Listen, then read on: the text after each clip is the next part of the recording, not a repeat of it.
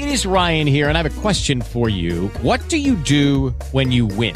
Like, are you a fist pumper? a woohooer, a hand clapper, a high fiver. I kind of like the high five, but if you want to hone in on those winning moves, check out Chumba Casino. At ChumbaCasino.com, choose from hundreds of social casino style games for your chance to redeem serious cash prizes. There are new game releases weekly, plus free daily bonuses. So don't wait. Start having the most fun ever at ChumbaCasino.com. No purchase necessary. VGW. Void were prohibited by law. See terms and conditions. 18 plus. Hey guys, it is Ryan. I'm not sure if you know this about me, but I'm a bit of a fun fanatic when I can. I like to work, but I like fun too. It's a thing. And now the truth is out there. I can tell you about my favorite place to have fun Chumba Casino. They have hundreds of social casino style games to choose from, with new games released each week. You can play for free anytime, anywhere. And each day brings a new chance to collect daily bonuses. So join me in the fun. Sign up now at chumbacasino.com. No purchase necessary. VGW. Void were prohibited by law. See terms and conditions. 18 plus.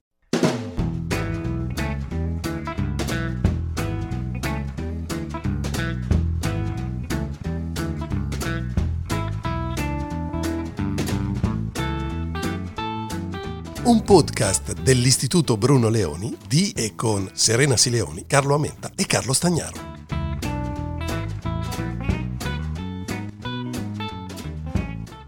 Buongiorno e bentornati ai Leoni Files, il podcast settimanale dell'Istituto Bruno Leoni. Con me, come sempre, sono Carla Menta e Carlo Spagnaro e oggi c'è un ospite eh, graditissimo. Sono molto contenta di rivedere, anche se soltanto attraverso uno schermo, il professor Adolfo Ceretti, eh, un criminologo eh, italiano, professore eh, all'Università di Milano Bicocca, che eh, poco, pochi mesi fa, poche settimane fa, ha eh, pubblicato insieme a Marta Cartabia, ex presidente della Corte Costituzionale e sua collega fino a eh, fino al mandato appunto in Corte Costituzionale alla, all'Università di Milano Bicocca, ha pubblicato eh, un'altra storia inizia qui, l'estratto diciamo di una, eh, di una lecture, di una Carlo Maria Martini lecture tenuta eh, dalla, dalla, professoressa Cartabia a cui il professor Ceretti ha fatto eh, l'introduzione eh, sulla un, una fotografia e uno sguardo eh, discreto ma molto accorato eh, sulla condizione mh, delle carceri e eh, sullo stato dei detenuti eh, in Italia. Un tema che mh, vorremmo tutti, cioè, ci aspettiamo ci sia sempre eh, lontano, almeno nelle nostre vite in, in via diretta, eh, e però non possiamo far finta eh, che non sia un tema eh, enorme e, e, un problema eh, che continua a, a, quantomeno a rendere contraddittorio lo Stato di diritto in Italia. Nel 2004 il professor Heinz pubblicava eh, Le libertà negate e uno dei capitoli più belli era proprio quello dedicato eh, alle, alla condizione di vita carceraria più in generale il professor Ceretti si occupa da tanti anni della rieducazione dei rei, dei condannati e io credo che soprattutto negli ultimi anni, anche poi ci vedremo magari professore su, questa, su queste vicende, i toni ehm, aspri eh, contro eh, il, le politiche eh, rieducative e anche atteggiamenti ehm, di, di, di, di, apertura, se non altro alla libertà di espressione eh, nei confronti di indagati o condannati, credo che impongano un'attenzione fortissima su un mondo che per sua definizione è un mondo che c'è lontano, un mondo che c'è distante, è un mondo nel nostro mondo che non vediamo. Ecco, questa, questa Martini Lecture eh, getta uno sguardo anche per noi, che per fortuna ne siamo fuori, eh, su questo mondo, uno sguardo che però ci chiama davvero a, a un'attenzione. Benvenuto tra noi, professore. Benvenuto. Benvenuto. Grazie, grazie. Innanzitutto vorrei esordire dicendo che questa è la mm, seconda edizione della Martini Lecture, che purtroppo quest'anno si è svolta quasi da remoto, no? nel senso che eravamo presenti pochissimi eh, in una bellissima aula della Bicocca. Un'altra storia inizia qui, parto dal titolo, è, è una citazione da un saggio di Paul Ricoeur che riflette eh, sul fatto che dopo la sentenza di condanna e quindi dal momento in cui eh, un detenuto diventa definitivo o una persona fa il suo ingresso in carcere, inizia un'altra storia, eh, che è una storia che riguarda eh, ormai un futuro, eh, un presente e un futuro che si lasciano alle spalle, che si lascia alle spalle il giudizio e, e che riguarda quello che potenzialmente potrà essere un, nella, nel corso della, della vita che, che, deve affrontare.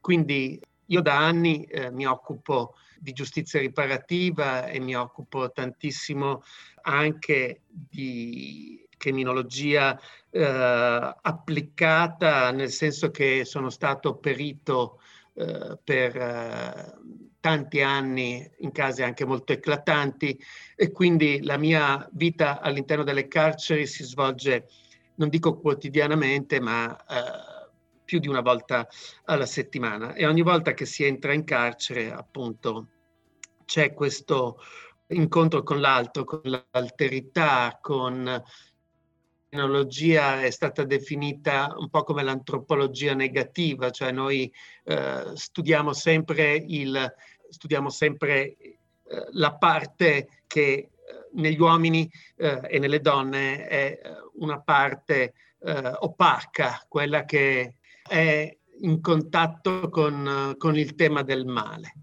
e quindi andiamo a mordere sulla questione del male inteso da parte mia come una necessità di fare un'autoriflessione su chi davvero sono io e su come un gesto, uh, un gesto nella maggior parte dei casi altamente deviante, è stato l'esito uh, di un percorso uh, che probabilmente è iniziato molto prima. Ecco, professore, io resto appunto sempre particolarmente impressionato da chi come lei giustamente si occupa di questi temi che eh, proprio come diceva giustamente Serena non, non, finiscono con non toccarci nella nostra quotidianità ma che dovrebbero essere ben presenti non solo per noi come individui per capire appunto meglio l'altro ma anche nell'agenda politica. Io vorrei andare un attimo all'attualità perché lei appunto è un conoscitore eh, del, dell'ambiente carcerario, delle vite del carcere eh, che è successo, che succede con, con, con, la pandemia? Perché noi ci siamo po- po- molto preoccupati di questa vicenda eh, perché ci è sembrato ci fosse una ulteriore compressione di quei diritti che già spesso per i carcerati, per legge, sono chiaramente già compressi e fortemente compressi. Abbiamo invitato il Presidente delle Camere Penali perché c'era un tema molto grave, diciamo, con riferimento alla sicurezza dei detenuti. È passato tanto tempo da quella nostra puntata, a che punto siamo? Come si vive il Covid dentro le carceri e se effettivamente i detenuti eh, anche in questo caso subiscono in qualche modo eh, doppio, un doppio modo di gestire i diritti? Sì, eh, diciamo che purtroppo dall'inizio della pandemia, cioè diciamo dall'11 marzo, vi ricordate che ci sono stati ci sono state delle vere e proprie rivolte eh, in molti carceri italiani dove hanno, queste rivolte hanno anche prodotto eh, la morte, se non sbaglio, di 12 persone, di 12 detenuti. Ma vorrei tralasciare questo aspetto e andare più su questioni di carattere generale. Beh, ehm, diciamo che siamo un po' fermi al palo, nel senso che eh, in tutti questi mesi c'è stata una grande capacità eh, da parte eh, di moltissimi istituti di organizzarsi eh, per cercare di ehm, creare all'interno del carcere un'organizzazione capace eh, di reggere a delle emergenze, eh, a questa emergenza Covid, ma da un punto di vista più generale ehm, non siamo ancora riusciti a creare delle premesse capaci di affrontare il tema in modo sistematico, um, di ridefinire quali sono i diritti uh, dei detenuti in questa fase così drammatica uh, della, della, nostra storia e della storia uh, della giustizia e della storia di chi è detenuto. Quindi si possono fare dei casi concreti, per esempio prendere eh, dei carceri dove eh, l'organizzazione è particolarmente efficiente, penso qui a Milano, a Bollate o San Vittore per citarne eh, un paio. Ma eh, se pensate che ancora oggi si sta discutendo eh, su quando debba essere il diritto eh, dei detenuti a eh, ricevere eh, la possibilità di essere vaccinati, quando sappiamo perfettamente che eh, il fatto che le carceri siano sovraffollate porta eh, spesso 7-8 persone a vivere eh, in pochissimi metri quadri e quindi a vivere eh, un carico di angoscia e di, eh, di angoscia eh, altissimo per il terrore di rimanere, di, ovviamente di essere contagiati e, e poi di diventare portatori ovviamente del, del, contagio. Ecco, questo ci dà l'idea che appunto eh, purtroppo non stiamo riuscendo a fare nessun tipo eh, di politica che sia pensata, che sia organizzata e che sia... Purtroppo l'audio del professor Ceretti ogni tanto, ogni tanto si perde. Cioè, eh, di avere un rilancio e una effettiva stabilità. Volevo eh, sintetizzare, eh, se, se, qualcuno dovesse aver perso appunto il, la, la, questione, non esiste un piano vaccinale nelle carceri. Il problema è che le carceri rappresentano esattamente uno dei luoghi più rischiosi di contagio perché sono sovraffollate, cioè quell'assembramento che tutti siamo obbligati a, a evitare nelle carceri è inevitabile, anzi è un diritto negato, fa, fa parte dei diritti negati. E il punto è anche a voler essere ipercinici che la popolazione carceraria non è che vive da sola dentro il carcere, chiusa lì. Ci sono persone che per motivi di lavoro e, o per motivi di, eh, di, personali, per, per, esempio per le visite, entrano e escono quotidianamente dal carcere. Quindi la mancanza di un piano vaccinale per eh, le carceri, se ho ben intuito quello che diceva il professor Ceretti, fa parte eh, di, è uno degli elementi, è un indizio, è una spia di una mancanza di capacità gestionale, che vuol dire soprattutto organizzazione, previsione della, delle necessità logistiche, eh, che purtroppo poi vuol dire... Eh, sì. Prima ancora di un livello organizzativo è proprio c'è una questione politica, politica. Nel non senso vedere, che... di, di, di invisibilità della questione. Sì, esattamente, perché se la questione venisse definita a livello politico, a livello legislativo, a livello istituzionale, poi naturalmente l'organizzazione può naturalmente eh, crearsi intorno eh, a delle direttive specifiche e naturalmente a cascata è impensabile eh, se non affidarsi, come dicevo prima, alla eh, capacità dei singoli istituti di creare ovviamente reparti in cui ricoverare i contagiati, eccetera, eccetera. Io avrei, eh, avrei due domande eh, in realtà molto diverse tra di loro. Eh, la prima, che mi rendo conto essere estremamente complessa dal punto di vista pratico, la seconda è più complessa forse dal punto di vista teorico. Eh, la prima ha a che fare col tema del sovraffollamento delle carceri. Tagliando il tema col coltello, il problema è che abbiamo poche carceri o che abbiamo troppi reati? Beh, sicuramente, eh, già, anzi io risponderei eh, dicendo che eh, il problema non è né l'uno né l'altro, nel senso che io ho fatto parte eh, nel 2015 del comitato scientifico degli... Eh, abbiamo un momento di... E gli stati generali erano stati eh, indetti proprio perché ehm, noi avevamo avuto questo grave problema di una condanna per uh, le questioni di sovraffollamento carcerario e era necessario creare uh, un progetto capace di progetto politico e arrivare a definire attraverso delle norme ben precise, riformare l'ordinamento penitenziario cercando di non concentrarci esclusivamente appunto sulla uh, questione dell'architettura carceraria, cioè so, c'è un sovraffollamento, dobbiamo aumentare uh, la capienza e quindi costruire nuovi edifici.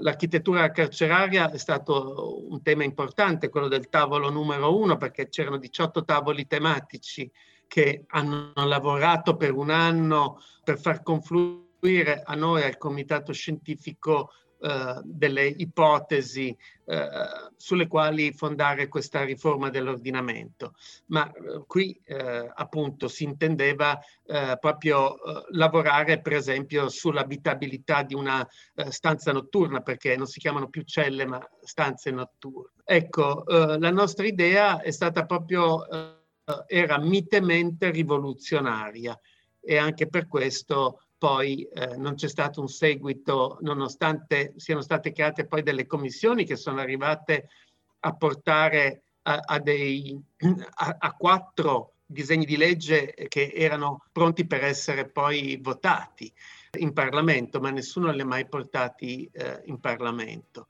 C'erano le elezioni e, e quindi eh, una riforma molto liberal probabilmente non sarebbe stata diciamo, gradita per clima. La professoressa Sileoni lo, lo citava prima, così eh, gravemente repressivo. Eh, ecco, una riforma che voleva arrivare a, vado al, al, punto, a ridurre sostanzialmente, o meglio, impedire l'ingresso in carcere eh, per persone che subivano in concreto una condanna fino a quattro anni e convogliare eh, queste persone invece verso delle eh, misure alternative che avevamo anche ridefinito semanticamente. Ecco, eh, questo che cosa significava? Significava eh, ripensare a, al rapporto pena-detenzione andando verso una, l'idea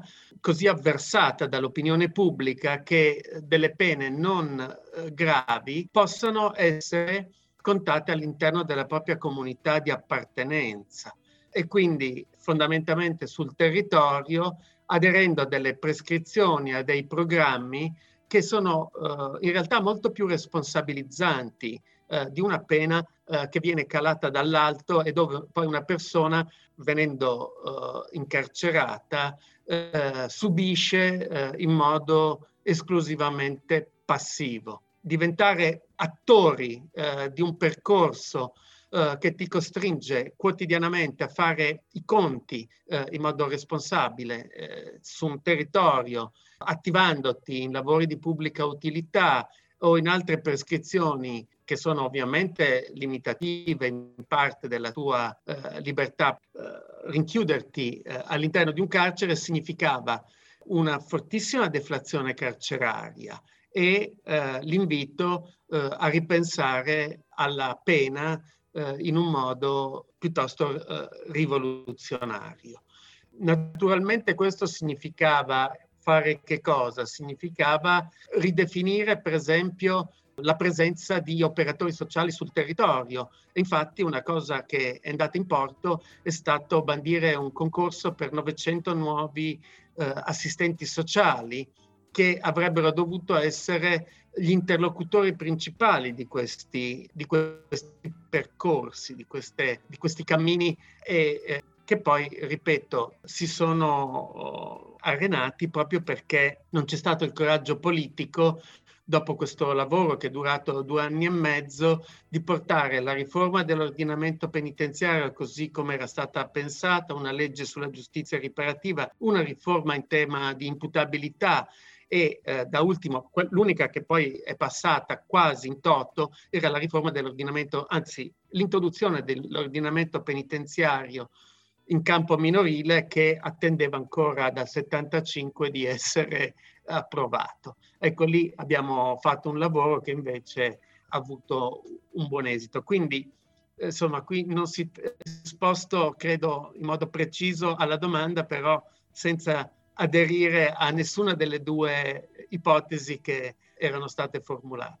Ecco, e, e, questo mi porta all'altra domanda, mi scuso con i colleghi se, se, gli prendo un po' di spazio, ma eh, che riguarda il tema, dire, simmetrico del diritto del detenuto a parlare col mondo esterno e del diritto del mondo esterno a sentire le opinioni del detenuto. Noi abbiamo avuto recentemente la polemica sull'intervista realizzata dalla RAI e, e poi non trasmessa eh, all'uomo che aveva eh, sfregiato Lucia Annibali, ma ci sono state anche tante polemiche eh, nel passato con interviste a mafiosi o altri detenuti per reati particolarmente, particolarmente gravi.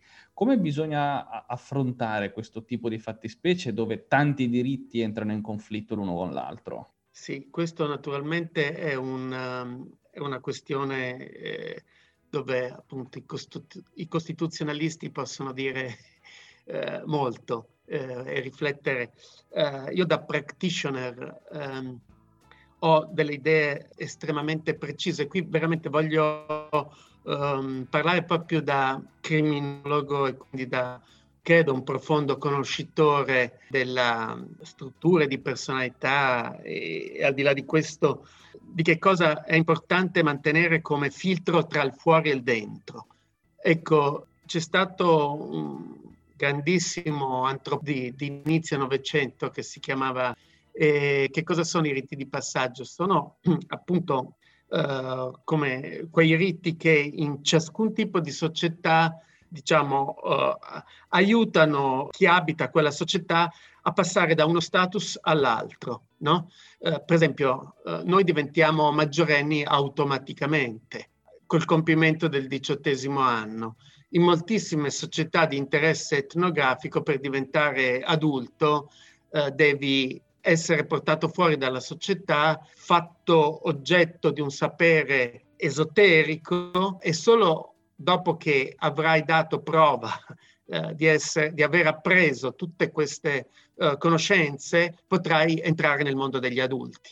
Ecco, eh, il carcere può rappresentare eh, sotto questo punto di vista un rito di passaggio eh, per molti, cioè io non sono un abolizionista carcerario, ma propendo fortemente per la riduzione del ruolo del carcere, però eh, siccome le carceri devono eh, rimanere per chi eh, necessita eh, di transitare attraverso un carcere, il carcere è quella zona di margine dove può avvenire qualche cosa eh, che mi rimette poi nella condizione, una volta che esco, eh, e qui entra in gioco il tema della rieducazione, di eh, lavorare su me stesso, di iniziare quell'autoriflessione a cui facevo già accenno prima, che mi permette di cominciare a ragionare su chi sono io e che cosa ho fatto.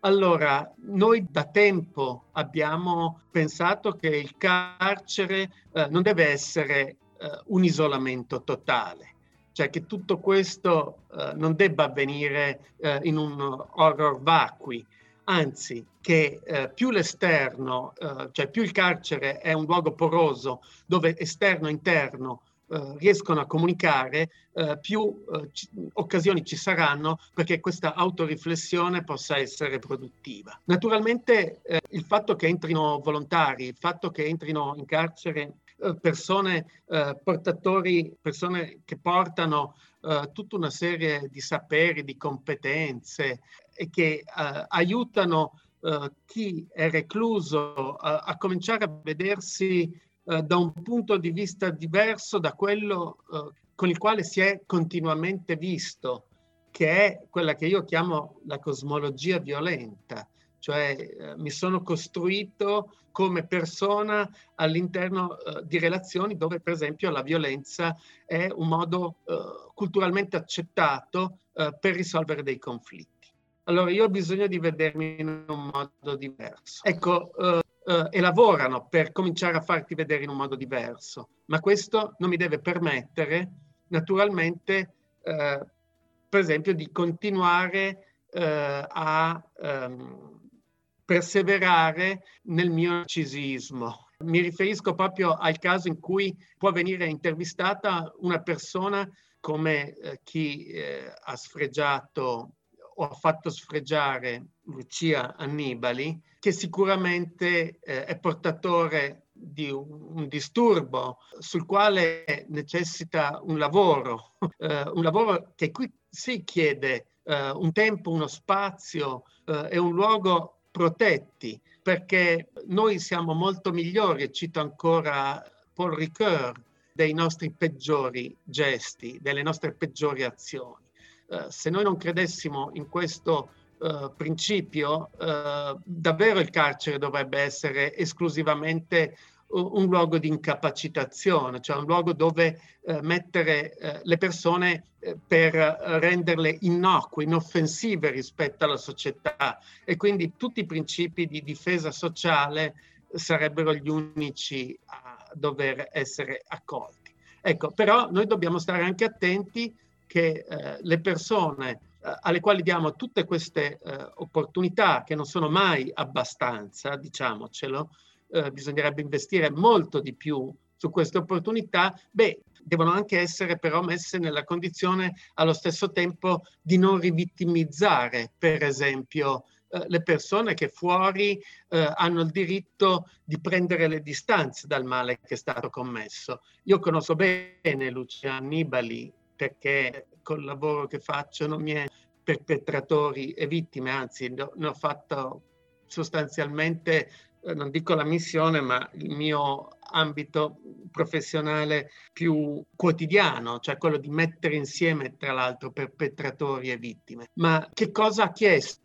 Abbiamo perso la democrazia, cioè di non essere rivittimizzata attraverso eh, la parola di chi nel momento in cui è detenuto potrebbe uscire e eh, cominciare e iniziare di nuovo a, attraverso una sua difesa personale, a restituire la palla eh, a chi viceversa ha diritto a essere protetto. Ecco, proprio questa, questo passaggio qui mi dà um, il, il, là per, per un'ultima domanda o, o, riflessione, se vuole, insieme, proprio di taglio costituzionale. No? Noi eh, abbiamo, come diciamo, la nostra Costituzione, eh, rinunciato a un'idea distributiva eh, della giustizia, quindi semplicemente eh, come punizione per ristabilire l'ordine infranto eh, sposando invece l'idea rieducativa della pena.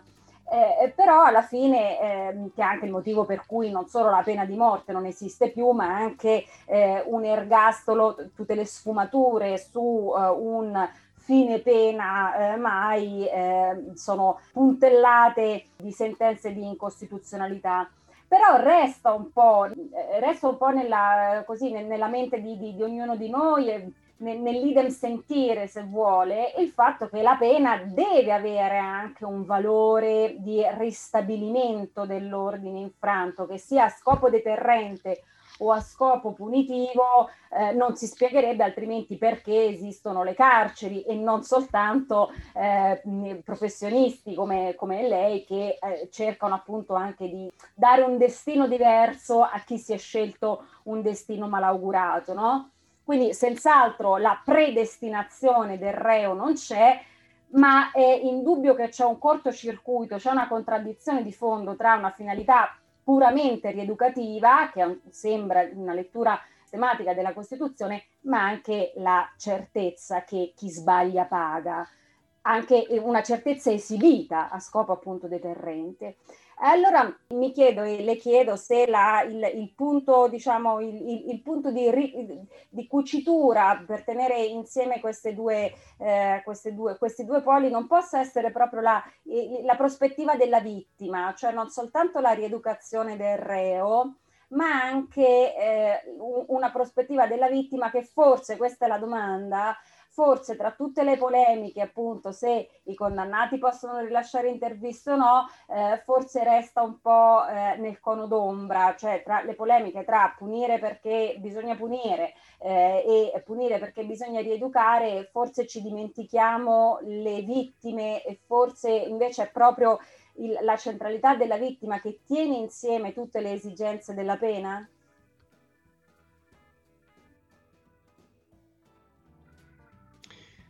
Sì, beh, qui si apre un discorso eh, di una vastità enorme eh, che anche diciamo, in altri ordinamenti, penso agli Stati Uniti, alla Gran Bretagna, eccetera, negli ultimi anni ha portato eh, alla luce temi che sono stati diciamo, nascosti o addirittura tenuti nascosti eh, per, per decenni. Io vorrei ricordare eh, che il primo documento internazionale che parla un po' sistematicamente di vittime di reati è eh, della, dei primi anni Ottanta, un documento delle Nazioni Unite. Quindi sostanzialmente fino a 30 anni fa, poco più di 30 anni fa, la questione delle vittime era una questione totalmente rimossa.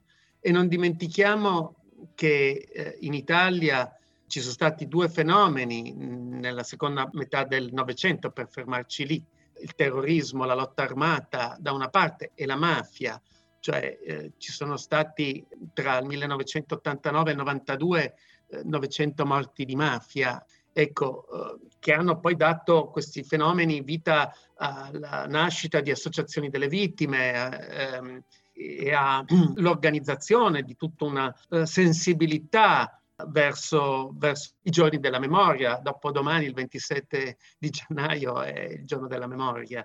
Eh, ecco, um, questo per dire che eh, con grande fatica eh, siamo usciti eh, da una visione reocentrica eh, e abbiamo ehm, lentamente ma inesorabilmente e correttamente riportato la questione delle vittime per sensibilizzare l'opinione pubblica eh, e naturalmente per eh, diciamo darle eh, un posto a livello politico. Quello che io con Marta Cartabia, proprio in questo libro, riprendendo anche il pensiero di Martini, del cardinal Martini, cerchiamo di un salto di paradigma che eh, va oltre il paradigma rieducativo, va oltre, eh, diciamo, la ineludibile cioè, comparsa eh, della vittima, non solo nel discorso che riguarda la giustizia, ma anche ehm, nel, nel, campo più ampio eh, dei diritti che le vittime collettivamente eh, devono poter, è successo qualcosa, eh, devono poter eh, godere. Ecco, eh, era il paradigma eh, che giustizia riparativa, che è un paradigma ancora molto poco conosciuto eh, all'interno anche dei cultori del, del, diritto e che però sta conquistando sempre di più una sua dimensione nel essa. sostanzialmente che cosa ci invita, su che cosa ci invita a riflettere eh, la giustizia riparativa? All'idea che, proprio per riprendere le parole della professoressa Sileoni, che la vittima eh, deve avere eh, una sua dignità in un certo senso sullo stesso piano di quanto fino ad oggi sia stato con gli autori di reato, perché tutta l'attenzione per decenni, eh, io parlo semplicemente dalla nostra eh, Costituzione in poi, non, non risaliamo a prima, eh, tutta l'attenzione si è sempre concentrata esclusivamente sull'autore di reato. Il paradigma riparativo eh, lavora eh, proprio su questa eh, dimensione relazionale, cioè la lettura del reato eh, non più semplicemente come un'offesa a un bene protetto eh, dall'ordinamento giuridico, ma il reato è anche la rottura di una relazione tra due persone. Che cosa significa? Che se io attacco il corpo di una persona, per esempio può essere una persona che conosco, ma anche un privato cittadino che incontro per la strada, in tutti e due i casi c'è una rottura di una relazione. Nel secondo c'è la rottura di un patto di cittadinanza, nel primo c'è una rottura di una relazione ehm, sul piano personale. E questa rottura di una relazione produce un conflitto che ha delle ricadute molto distruttive all'interno del tessuto sociale, anche all'interno del tessuto delle comunità. Allora, su che cosa lavora la giustizia riparativa? Eh, su un'offerta, perché a differenza della giustizia eh, ordinaria, la giustizia riparativa è un modello di giustizia al quale eh, ehm, si ehm, aderisce, cioè eh, si lavora in termini riparativi soltanto se rei e vittime danno il loro libero consenso a partecipare a un incontro dove al posto di un giudice c'è un mediatore dei conflitti e si lavora sugli effetti distruttivi di questi conflitti per cercare di ricucire su un piano che può essere individuale o su un piano collettivo ehm, la relazione che il reato ha ovviamente spezzato. Questo modello di giustizia, vorrei ricordarlo, che sta dando dei risultati estremamente incoraggianti, sia in campo minorile che nel campo degli adulti e eh, io vorrei citare anche un'esperienza molto importante che forse voi conoscete, che comunque eh, insieme alla professoressa Mazzucato dell'Università Cattolica e al um, padre gesuita Guido Bertagna abbiamo condotto per sette anni avvicinando appunto eh, persone che avevano militato nella eh, lotta armata degli anni 70-80 in Italia e aiutandola a incontrare le vittime e i parenti delle vittime eh, di, questa, di quel tragico periodo storico di cui eh, come cittadini chi è meno giovane eh, di voi è stato comunque spettatore. Questa esperienza l'abbiamo raccolta in un libro che si intitola appunto Il libro dell'incontro.